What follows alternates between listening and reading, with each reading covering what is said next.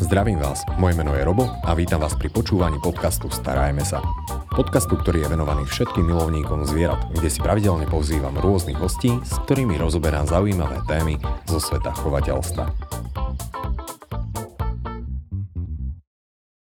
No a tou dnešnou témou je kaukaský ovčiak. A preto som veľmi rád, že tu môžem privítať nášho dnešného hostia, ktorým je inžinier Milan Polák, ktorý je majiteľom chovateľskej stanice kaukazských ovčiakov a zároveň hlavný poradca chovu klubu ruských plemien na Slovensku. Teda zaujímavý klub. Ďakujem, že si prijal pozvanie a teda našiel si si aj čas. Ďakujem aj ja, veľmi, veľmi uh, som rád, že tu môžem byť a že sa môžem porozprávať o kaukazákoch. Jasná, ver mi, že na túto tému sa teším aj ja, ale v každom rade by ma zaujímalo, že prečo práve kaukazský ovčiak, lebo je obrovské množstvo plemien, každé je v niečím zaujímavé, ale čím ťa práve zaujal Kaukazák, keď ho takto môžem nazvať? Tak dá sa povedať, že aj tou svojou takou majestátnosťou, lebo je to veľké, mohutné plemeno, mm. taký, tak povedať, kulturista. taký Medzi... chodiaci medveď. Áno, áno. A, ale aj tou povahou, lebo sú veľmi inteligentní. Mm-hmm. A taký svojský, ale... Áno, o tomto plemení koluje obrovské množstvo rôznych informácií a v podstate dneska ja o nich budeme diskutovať. Viac menej teda budeme takže diskutovať. Ale mňa by hneď zaujímalo, či Kaukazák teda bol určitým spôsobom prvý pes, ktorého si mal, alebo si mal ešte niečo predtým. Tak e, od malička u nás na dvore boli psi už úplne tie prvé spomienky takého raného detstva sú so psami, takže predtým sme mali nemeckého ovčiaka a prvý môj taký pes, ktorý bol ako môj, ktorého som si vyberal, bol sibirský husky. A vlastne až potom prišiel Kaukaza, kedy mm. otec potreboval zadovážiť nejaké plemeno na stráženie firmy v Bratislave, tak uh, tam padla voľba práve na Kaukazak. Mm, a na stráženie sa teda určite hodia. V tomto je to dosť často aj skloňované, že je to plameno, ktoré je vyslovene, že kvôli tomu určitým spôsobom aj vyšlachtené, aj keď tam je potom troška nesedí ten oučiak. Spája sa to nejako spolu?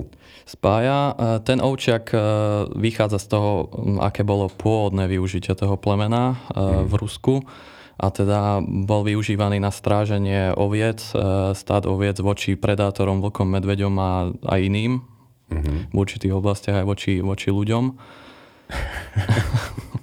a možno práve kvôli tomu teraz mnohí ľudia na ňo tak troška škaredo pozerajú, aj keď je to škoda. Pretože aj tu platí, že mm, pes je určitým spôsobom odzrkadlením svojho majiteľa? Dá sa povedať, že v globále to platí asi všeobecne e, pri všetkých plemenách Bo tak e, človek si vyberá niečo, čo mu je také blízke a čo mm. mu je tak uh, už na, na prvý pohľad sympatické. Mm. Takže, takže áno, ale práve oni sa využívajú kvôli tomu, že sú veľmi teritoriálni uh, už v dnešných podmienkach, kedy už bežne sa ne, nepasú stáda oviec kade tade, takže sa, sa využívajú na stráženie teda obydlí a určitých objektov E, práve kvôli tomuto teritoriálnemu správaniu, ktoré majú. Uh-huh. Ty máš aj chovateľskú stanicu. Odkedy ju vlastne máš a vzhľadom na to, že um, asi tam bude nejaká história, toto pomeno je celkom zriedkavé. Aké to bolo vlastne zo začiatku? Zistovať informácie, nejaké typy, bolo to skôr načítané z literatúry alebo skôr odkomunikované s nejakými skúsenejšími chovateľmi? Skôr to bolo odkomunikované so skúsenejšími chovateľmi a spomínam si, už v tých mojich desiatich rokoch sme chodili po takých prvých výstavách spolu s otcom, kde sme sa pýtali, informovali a boli sme sa pozrieť po tých výstavách, že mm-hmm. teda vlastne tu psi sú, ako vyzerajú a tak sa zoznámiť s tým. Takže ta, takto začala nejako tá cesta. Vtedy sme sa nakontaktovali vlastne na vtedajšiu poradkyňu chovu pre Kaukazákov, ktorá plánovala šteniatka a od nej sme nakoniec mali toho prvého Kaukazáka. Takže prvý Kaukazák je originálne zo Slovenska. Áno, áno. Po, po ruskom, ruskom otcovi, ale mm. zo mhm. Slovenska. Dobre, a kaukazský, to znamená, že toto plemeno pochádza aspoň z týchto oblastí? Nejako? Áno, e, je to veľmi staré plemeno, takže ono, to jeho, tá jeho tvorba prebiehala vlastne na celom území Ruska, od Kaukazu až, až po tie južné trávnaté stepy toho Ruska. Takže, mm-hmm. hej obrovská krajina, alebo obrovský kraj. A ja som si tak prečítal, že je zaujímavé, že aj v rámci jedného plemena sa vyskytujú určité odchýlky, ktoré sú alebo možno boli, tu nám mám kľude oprav, viazané na jednotlivé tie typy prostredia. Že niekedy boli psi mohutnejšie, inokedy zase boli o niečo štíhlejšie, niekedy mali hustejšiu srst, inokedy zase mali kratšiu. Záviselo to od toho, v akej tej oblasti sa, sa nachádzali. A mm-hmm. V minulosti boli tieto, tieto typy alebo e, varianty toho plemena, ale v súčasnosti, ako Kaukazáka poznáme dnes, tak e, už je to tá varianta s e, dlhšou srsťou, e, kedy sú tí psi mohutnejší s, s výraznou hry, hry, hrivou. Mm-hmm. Takže e, táto varianta sa zachovala, ktorá sa začala tak ako selektívne vyberať a tvoriť v 20. rokoch e, 20. storočia mm-hmm. v ZSSR, takže takto poznáme Kaukaz ako dnes. Takže určite existuje nejaký štandard, každé jedno plemeno ho má. A vzhľadom na to, že si poradca chovu, tak čo konkrétne radíš tým jednotlivým chovateľom, alebo s čím sa na teba tak dosť často obracajú? Je to spôsob chovu, potrava, spôsob, ako to psíka správne vychovať, alebo aké najčastejšie otázky dostávaš? Viac menej sú to otázky ohľadom tej výchovy, alebo potom prípadne už teda, že s akým psíkom nakryť, mám fenku takéto krvné línie, čo by sa k tomu hodilo, skúste mi poradiť, odporučiť, mm. možno prípade nákup nejakého ďalšieho psíka. Takže vyslovene chovateľská stanica a v prípade, mm, že chcú teda rozširovať chov, tak aj správny spôsob, ako vybrať vhodných a kombinovať vhodných rodičov. Asi genetika zohráva dôležitú úlohu, tak ako pri každom psovi. Určite áno, toto sú otázky od e, teda chovateľov, ale zvyknú sa ozvať aj ľudia, ktorí uvažujú nad kúpou tohto plemena a chceli by sa informovať. Uh-huh. A väčšinou tam sú tie otázky práve aj o tom, že ako je to náročné plemeno, ako je to náročné s výchovou. Uh-huh. A kto je náročnejší? Kaukaský pastierský pes alebo kaukaský ovčiak? Je to, je to jedno a to isté, len, len dva rôzne názvy. Mm-hmm. Pretože aj ten názov e, pôvodný, ako je to ruské plemeno, takže v ruštine je to kaukaská očiarka, na Slovensku je to kaukaský ovčiak, v Čechách je to kaukaský pastevecký pes, v angličtine je to kaukasian shepherd. No. Takže vyskytuje sa, obľúbené plemeno je v podstate po celom svete, aj keď teda tá domovina je Ázia, ten prechod Európy Ázie. Áno, Môžeme to áno. takto nazvať. Ale dnes už uh, sa objavujú fakt po celom svete a momentálne mám taký pocit, že sú pomerne atraktívni a, a zaujímaví aj pre tie africké štáty, kedy pomerne veľa ľudí sa začalo ozývať v poslednej doby, že by chceli práve Kaukazáka. Africké štáty, to si predstavujem ako celkom teplé počasie. Áno. A to mi troška neúplne sedí s tou hustou srstou, ktorú má Kaukazák. Aspoň ja si to tak predstavujem, že taký chodiaci medveď. Ako vyzerá taký ten bežný deň toho chovateľa, respektíve, a možno hneď prvá otázka, ktorá trápi aktuálne mnohých ľudí, ako to vyzerá, keď je vonku teplo? Znášajú to tie psy dobre, pretože teplo je dosť rizikové. Hej, znášajú to relatívne dobre, tým, že oni sú pomerne inteligentní, takže cez to najväčšie teplo nebudú vyvíjať nejakú nadmernú aktivitu skôr si nájdú nejaký chládok, prípadne keď je možnosť, tak sa trošku zahrabú do zeme. Toto robia? Normálne, že hlbia nejaké nory na hej, záhrade? Hej, hej, v lete áno. Keď, keď majú na to priestor, tak, tak aj skúšajú. tak to potom musí byť zaujímavé kosenie. áno, vyžináčkou. Čo iné zostáva. Dobre, je to aktívny pes, alebo skôr je to také ležernejšie plemeno? Schválne nehovorím lenivé, lebo to znie úplne desne, mm-hmm. ale mhm. taký pohodovejší. Je to aktívny pes do tej miery, uh, do ktorej si to určí sám. Oni sú veľmi, veľmi samostatní, aj čo mhm. sa týka toho stráženia, oni to preberajú sami na seba. Oni nečakajú na nejaké povely od človeka, ale už keď je, naskytne sa nejaká reálna situácia, tak uh, sa rozhodujú sami a a to správanie si určujú sami. Takže aj čo sa tohto týka, ideálne je, pokiaľ ten pes má nejaký svoj priestor, svoje teritorium, svoj výbeh a aj mhm. tú, tú fyzickú aktivitu, aby si tak nadelil uh, podľa seba. Dobre, svoje teritorium. Um, ako vlastne, koľko máš ty psov a akým spôsobom ich chováš? Majú jeden spoločný obrovský výbeh, záhradu a plus možno, neviem, sad, alebo ich máš nejako podelené na skupiny alebo jednotlivo? Tú záhradu mám rozdelenú do rôznych výbehov, v podstate celkovo to je 5 výbehov. Mm. A tí psi sú poparovaní podľa toho, e, ktorí sa s kým môžu, ktorí sú kamaráti, ktorí sú není kamaráti. Takisto, keď sú háravé feny, treba ich oddeliť.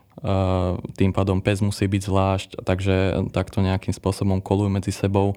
A taktiež je rozdiel, či sú spolu tri feny v produktívnom veku trojročné, alebo to je jedna fena 8-mesačná, jedna fena 10-ročná a ďalšia dvojročná, takže je dobré to takto nakombinovať, aby, aby im to sedelo a aby, mm. aby sa znášali v pohode. A možno mm, troška otázka mimo témy, ale ja sa dosť často stretávam s tým, čo mnohí psíčkari aspoň troška hejtujú, a asi je to aj opodstatnené, že ak mám doma takého starého psíka, 10, 11, 12 rokov mm. a mhm. tá aktivita už je taká menšia, tak robia to, že prikúpia nejakého ďalšieho mladého psa a zrazu si všímajú, že ten starý pes nejak ožil a že úplne sa snaží. Je to vlastne dobré riešenie alebo môže to byť dobré riešenie? Ja si myslím, že áno, určite, pretože Uh, pokiaľ sú s tým psíkom spokojní, pokiaľ bol do, má dobré návyky, je dobre naučený, tak vie to ešte odovzdať tomu, tomu mladšiemu, ktorý prichádza a výrazne to pomôže pri výchove toho psa. Uh-huh. Ale asi treba strážiť troška temperament, lebo predsa len alebo temperament, aktivitu. Mladšie psy sú veľmi aktívne a to tie staršie nie vždy znášajú dobre. Ale to im dajú veľmi rýchlo najavo, takže... Áno, tam v podstate asi funguje aj určitý spôsob takého hm, hierarchického usporiadania. Áno, oni, oni, oni e, fungujú formou svorky, takže už, už pokiaľ sú dvaja psy, tak to už sa dá povedať, že je svorka. Uh-huh. A čím ich je potom viac, tak oni si to usporiadávajú, že ktorý je jednotka, dvojka, uh-huh. trojka a sem tam, ako sa to vyjasní na nejakú dobu a potom zase e, skúsi ten z nižšieho postavenia Treba, treba asi na tým mať tak troška dohľad, lebo ty poviem, že keď si budú vyjasňovať tú pozíciu, tak ono to môže... Koľko vlastne majú kil? CCA. CCA psi e, takého väčšieho zrastu môžu mať okolo tak 80-85, ale nájdu sa jedinci, mm. ktorí majú viacej a feny tak okolo 60. No, poteší aj 60-kilových psov uzmierovať, alebo teda ich nejako dávať od seba, tak to musí byť celkom zážitok a tá, v prípade, že naozaj sa troška do seba viacej pustia, tak tá šarvátka môže vyzerať vážne desivo. Neviem, či máš aj s týmto nejaké skúsenosti. Určite ako vyskytne sa to čas od času, ale treba ich nechať, nech si to usporiadajú, ale tak aj ja som kľúnejší, keď je to kontrolované, že som pri tom. Hej. Ale zase je potrebné v tej svorke, aby, aby to mali takto ujasnené. Mm-hmm. 65 kg, 80 kg, vyše 80 kg a ako riešiš venčenie? Vidím, že ruky máš ešte obi dve, takže uh-huh. nebudú to až takí ťahúni, či záleží od toho, ako ich človek vychová? Áno, to si povedal veľmi, veľmi správne. Ehm, dá sa povedať, že 80% závisí od toho, ako ho človek vychová. Uh-huh. Potom s tými 20% zvyšnými sa už nedá nič robiť, ale veľa vie človek ovplyvniť. Uh-huh. A kde najradšej s nimi chodíš? Je to príroda, alebo Príroda, hej, hej. Rovno za našim pozemkom v podstate začína, začínajú role a vinice, takže uh, toto, je, toto je smer našich prechádzok. takže to im musí vyhovovať. A čo sa týka hlučnosti, lebo existujú plemená, ktoré naozaj, že Neviem, ako by som to pekne povedal. Škaredo by to bolo, že si hubu nezavrú. to znie to úplne strašne. A zase existujú plemená, ktoré sú naozaj že také tichšie, a obyčajne sa to spája s tým, že tieto plemená sú veľké, lebo sú určitým spôsobom vedomé toho, že máme určitým spôsobom navrh. A tak ako je to s eh, kaukazákmi? Patria, sa, patria k tým tichším alebo sú troška hlučnejšie? Kaukazák eh, nešteká, pokiaľ eh, není dôvod. A väčšinou ten dôvod je taký, že teda musí aktívne strážiť alebo niečo sa deje. Takže to aj vtedy aj tí, aj tí susedia vedia, že teda niečo, niečo na tej ulici je, niečo, čo tam nie je štandardné. Mm-hmm. Takže neštekajú, pokiaľ, ja neviem, letí nad nimi lietadlo alebo na, druhej, na druhom konci dediny šteká pes, tak eh, to si nevšímajú. Iba vyslovene, pokiaľ sa už eh, to nejako ich týka. Mm-hmm. Čo sa týka stravovania, všeobecne koluje taká fáma, alebo sa tak rozpráva, že pastierské psy, alebo tie, ktoré kedysi určitým spôsobom chránili a strážili stáda, že nie sú až tak náročné, čo sa týka kvalitnej stravy. Je to fáma, alebo sú, dajme tomu, že menej vyberáve alebo menej náročné ako momentálne už rôzne iné, keď to môžem tak povedať, že prešlachtené mm-hmm. plemená? Dá sa povedať, že stále to platí že nie sú, nie sú veľmi nároční, že čo, čo, čo im človek dá to zožerú. Ale tu je asi dôležité zo strany majiteľa zasa krmíme kvalitne. Áno, určite, určite. Pokiaľ chce mať e, človek kvalitný chov, kvalitných jedincov, tak mm-hmm. tá zdravá je veľmi dôležitá. A sú vyberavé? Alebo ani nie? Že zožerú všetko, alebo ako si povedal, alebo že naozaj, že mal si niekedy ten problém, že jeden, dva psy, že bolo im naozaj ťažké niečo vybrať, čo by zožrali? Sem tam sa to vyskytne, že je takýto vyberavejší jedinec, ale aj v tom prípade je to väčšinou nejaké obdobie toho života, že, že to nie je tak, že fakt, že celý život by ten jedinec e, si vyberal. A akým spôsobom krmiš? Granuly, alebo barv, alebo neviem? V našom prípade je to tak, že 80 per, pri dospelých psoch 80% e, je barv, alebo teda surová strava a 20% granule. A pokiaľ sú tí psi v raste plus minus do toho roka a pol, tak tam je tých granul viac. Ano. Nejakých 35-40%. Mm-hmm. Predsa len je to veľké plemeno, veľké plemená dospievajú v porovnaní s tými malými výrazne neskôr. Áno. Typujem, že toto určite to vieš, ale a, o nich sa aj povráva tieto veľké plemená, že veľmi neskoro, alebo neskôr dospievajú, alebo posledné dospievanie, tak to je z toho mentálneho hľadiska. A že sú troška také, že dovtedy ešte pobláznené. Je to typické aj pre toto plemeno, či ani nie? Platí to e, samozrejme aj pri tomto plemene a platí to taktiež aj pri uh, tých povahových vlastnostiach, čo sa týka toho stráženia. Ten pes uh, v tom roku a pol uh, síce je už veľký, ale ešte mentálne si neverí. Mm-hmm. Sice tú, tú fyzickú stavbu už má, ale mentálne ešte nie, nedozrel na to, aby tie situácie vyriešil 100% a sám. Mm-hmm. A ja by som sa ešte vrátil troška k tomu krmeniu. Lebo veľké plemená obyčajne sú spájané s tým, že chondroprotektíva v strave a jednoducho viacej dbať práve na vyživu kolbov. Mm-hmm. Riešiš aj toto nejako zvlášť, alebo um, stačia kvalitné granuly alebo vyvážené krmivo? Určite áno. Uh, riešim to ako formou prevencie, uh, hlavne uh, pri vývoji tých dlhých kostí plus minus tieto chondroprotektíva nasadzujem od nejakého 3. 4. mesiaca do toho roka a pol. Mm-hmm.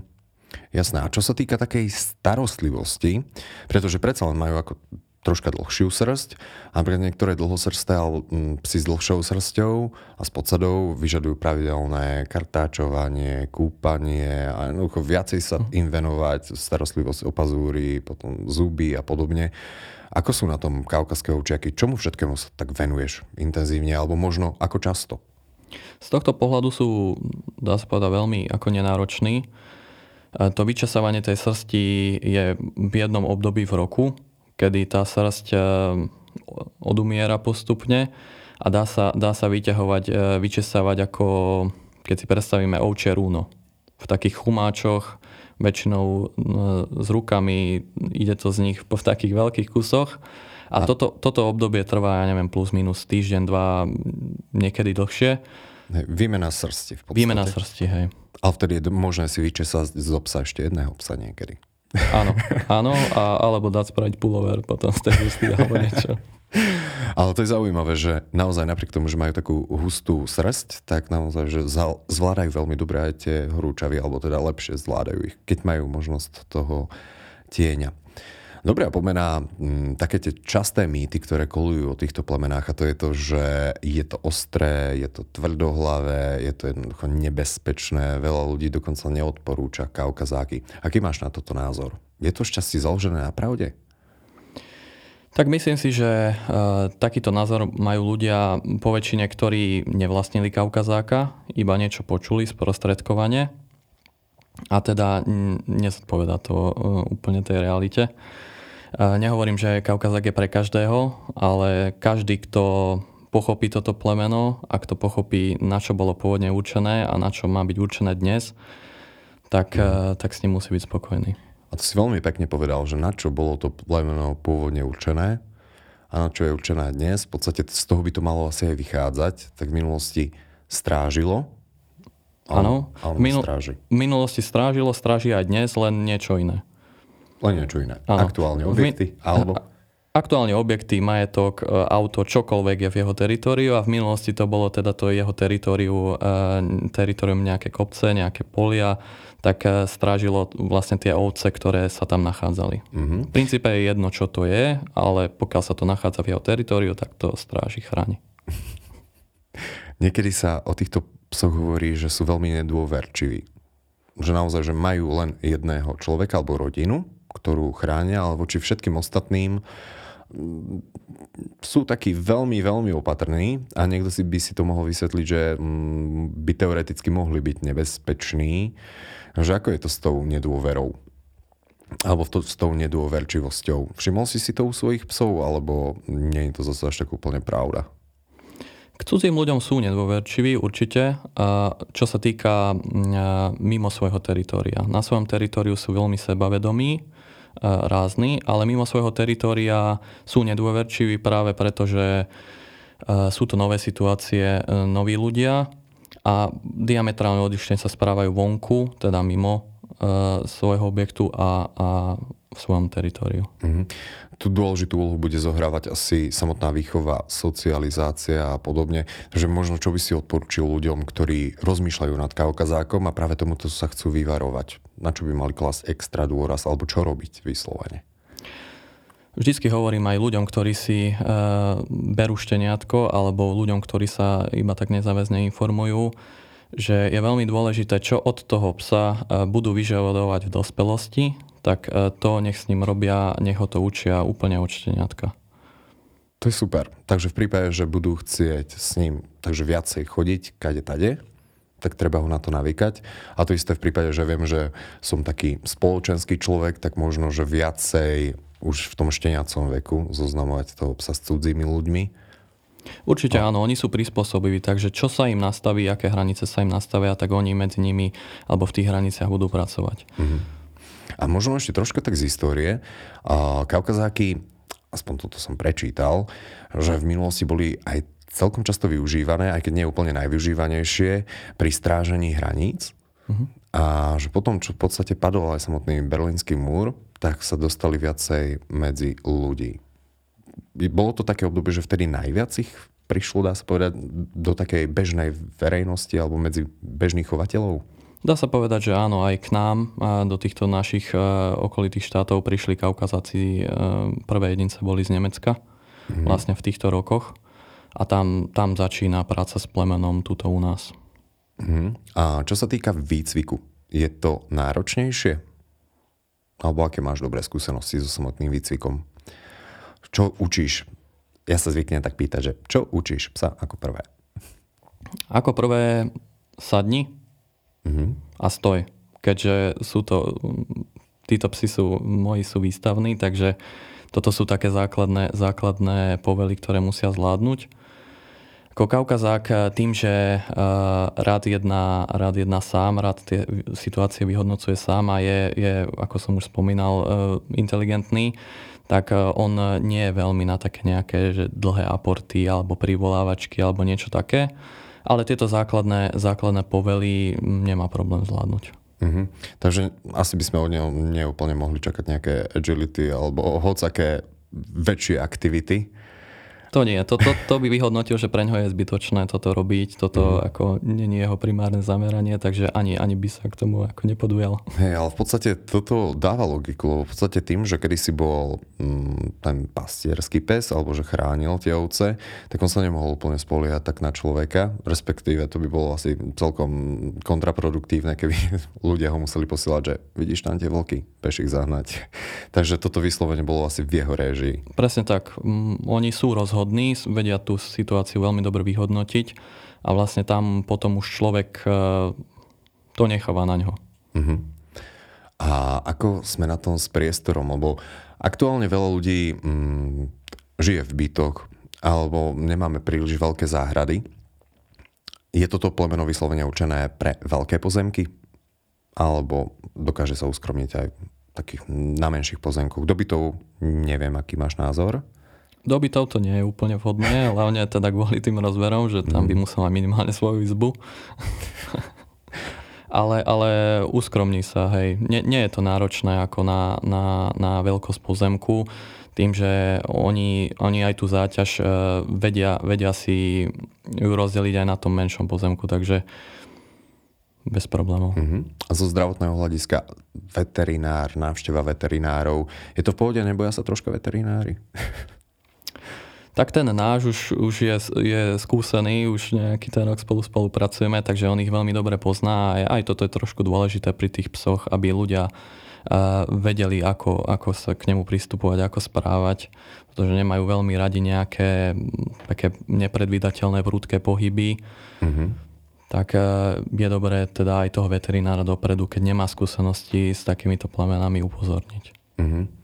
A to isté možno treba aj zvážiť, že v prípade, že máme malé deti, ja si síce nemyslím, že mať malé deti a mať psa, že to je, to je zlý nápad, to je práve veľmi dobré, ale treba ich upozorniť na to, že je to živý tvor a predsa len ten kaukazák, alebo všeobecne tie veľké plemena majú jednu nevýhodu v tom, že oni aj keď nechcú, tak dokážu jednoducho človeka zhodiť, alebo jednoducho, žiaľ Bohu, sú to troška také, že väčšejšie psy. Áno, sú väčší, sú sem tam nemotorní, ale čo sa, čo sa týka tých detí, tak takisto ich berú ako členov svojej svorky a tých slabších, takže skôr majú tendenciu ich ešte viac ochraňovať ešte viac ochraňovať. No, to je veľmi taká sympatická vlastnosť tohto plemena. čo je také ešte, čo by si odporúčil ľuďom, aby si naozaj že veľmi dobre zvážili v prípade, že rozmýšľajú nad samotným kaukazákom, alebo možno, čo by si upozornil, čo si si všimol za tie roky, že v tomto a v tomto robíme veľmi často chyby? Tak už samotný výber toho plemena by mali ľudia veľmi dobre zvášiť. Eh, a to sa týka všetkých plemien, či to, či to dané plemeno, ktoré si hodlajú zadovážiť, či je určené práve pre nich a či bude splňať ich požiadavky. To je taký prvý krok. No a potom tie ďalšie kroky, eh, starostlivo si, si vybrať jednak aj to plemeno, ale aj toho chovateľa, eh, informovať sa, pýtať sa, prípadne ísť na výstavu alebo kontaktovať niekoho z chovateľského klubu. Každé plemeno uh, má svoj chovateľský klub, kde pôsobia odborníci, ľudia, ktorí sú schopní poradiť a vedia poradiť. Takže tak asi, asi, asi toto, aby potom predišli nejakým nepríjemnostiam alebo nejakým sklamaniam. Mm-hmm. A v prípade, že máte záhradu, tak sa pripravte na to, že počas leta sa tak troška zvyknú zakopať tieto psy. Sem tam áno, no. niektorí to majú radi. Budete to mať uh, troška komplikovanejšie s, ko- s kosením, ale aspoň tá záhrada nebude vyzerať tak veľmi, veľmi easy nejako. Zrovna záhrada je nuda, čo si budeme vraveť. Presne tak a bude dobre strážená. a bude dobre strážená. A ešte, pardon, lebo... Mm, ja som sa teraz tak troška zasmial na jednom článku, pobavilo ma to úprimne, že kaukazák je pes, ktorý vás dokáže ako ochrániť, ale zároveň aj pred vašimi priateľmi. Takže na základe toho, čo si povedal, tak všetko záleží v podstate od tej výchovy. Takže keď spoznám mojich priateľov alebo ano. kamošov, tak, tak nie je problém. Závisí to od toho, ako často sa bude s tými priateľmi stretávať. Mm-hmm Takže pokiaľ budú chodiť pravidelne, tak uh, bude to aj ich, ich kamoš alebo priateľ. Áno. A v prípade, že teda nie sú si istí, ako správne vychovávať tohto psíka, alebo majú nejaké otázky, tak typujem, že ty si teda na porúdzi vzhľadom na to, že a, si poradca pre chov aj týchto plemien. Áno, je to moja srdcovka a robím to veľmi rád, takže kedykoľvek, ktokoľvek sa mi ozve o kaukazákov, tak nie je problém. Áno. A ja pevne verím, že popularita tohto plemena bude rásť, ale bude rásť zodpovedne a že sa budú vyberať naozaj ľudia, ktorí majú pre ňo podmienky a ve- budú sa vedieť o aj adekvátne postarať. Dobre, ja ti veľmi pekne ďakujem za zaujímavý rozhovor. Pevne verím, že sme troška ozrejmili ľuďom chov samotného tohto plemena. Není teda nebezpečné, ako sa o ňom traduje. Veľa toho záleží od výchovy, aspoň ja som si určite, určite zobral. Áno. A to by mohlo byť v rámci tohto podcastu asi všetko. Či ešte niečo nás napadá, čo by sme mohli odkázať? Starajte sa o svoje psíky. Presne tak. Je to potrebné. Super. Našim dnešným hostom bol Milan Polák. Ďakujem, že si si našiel čas. Ďakujem ja veľmi pekne za pozvanie. Počúvali ste podcast Starajme sa s Robom Šemerom a ak sa vám tento podcast páčil, môžete sa prihlásiť na jeho odber v aplikáciách Apple Podcasty, Google Podcasty, Spotify, rovnako nás nájdete na YouTube a všetky nahraté časti nájdete aj na internetovej stránke starajmesa.sk.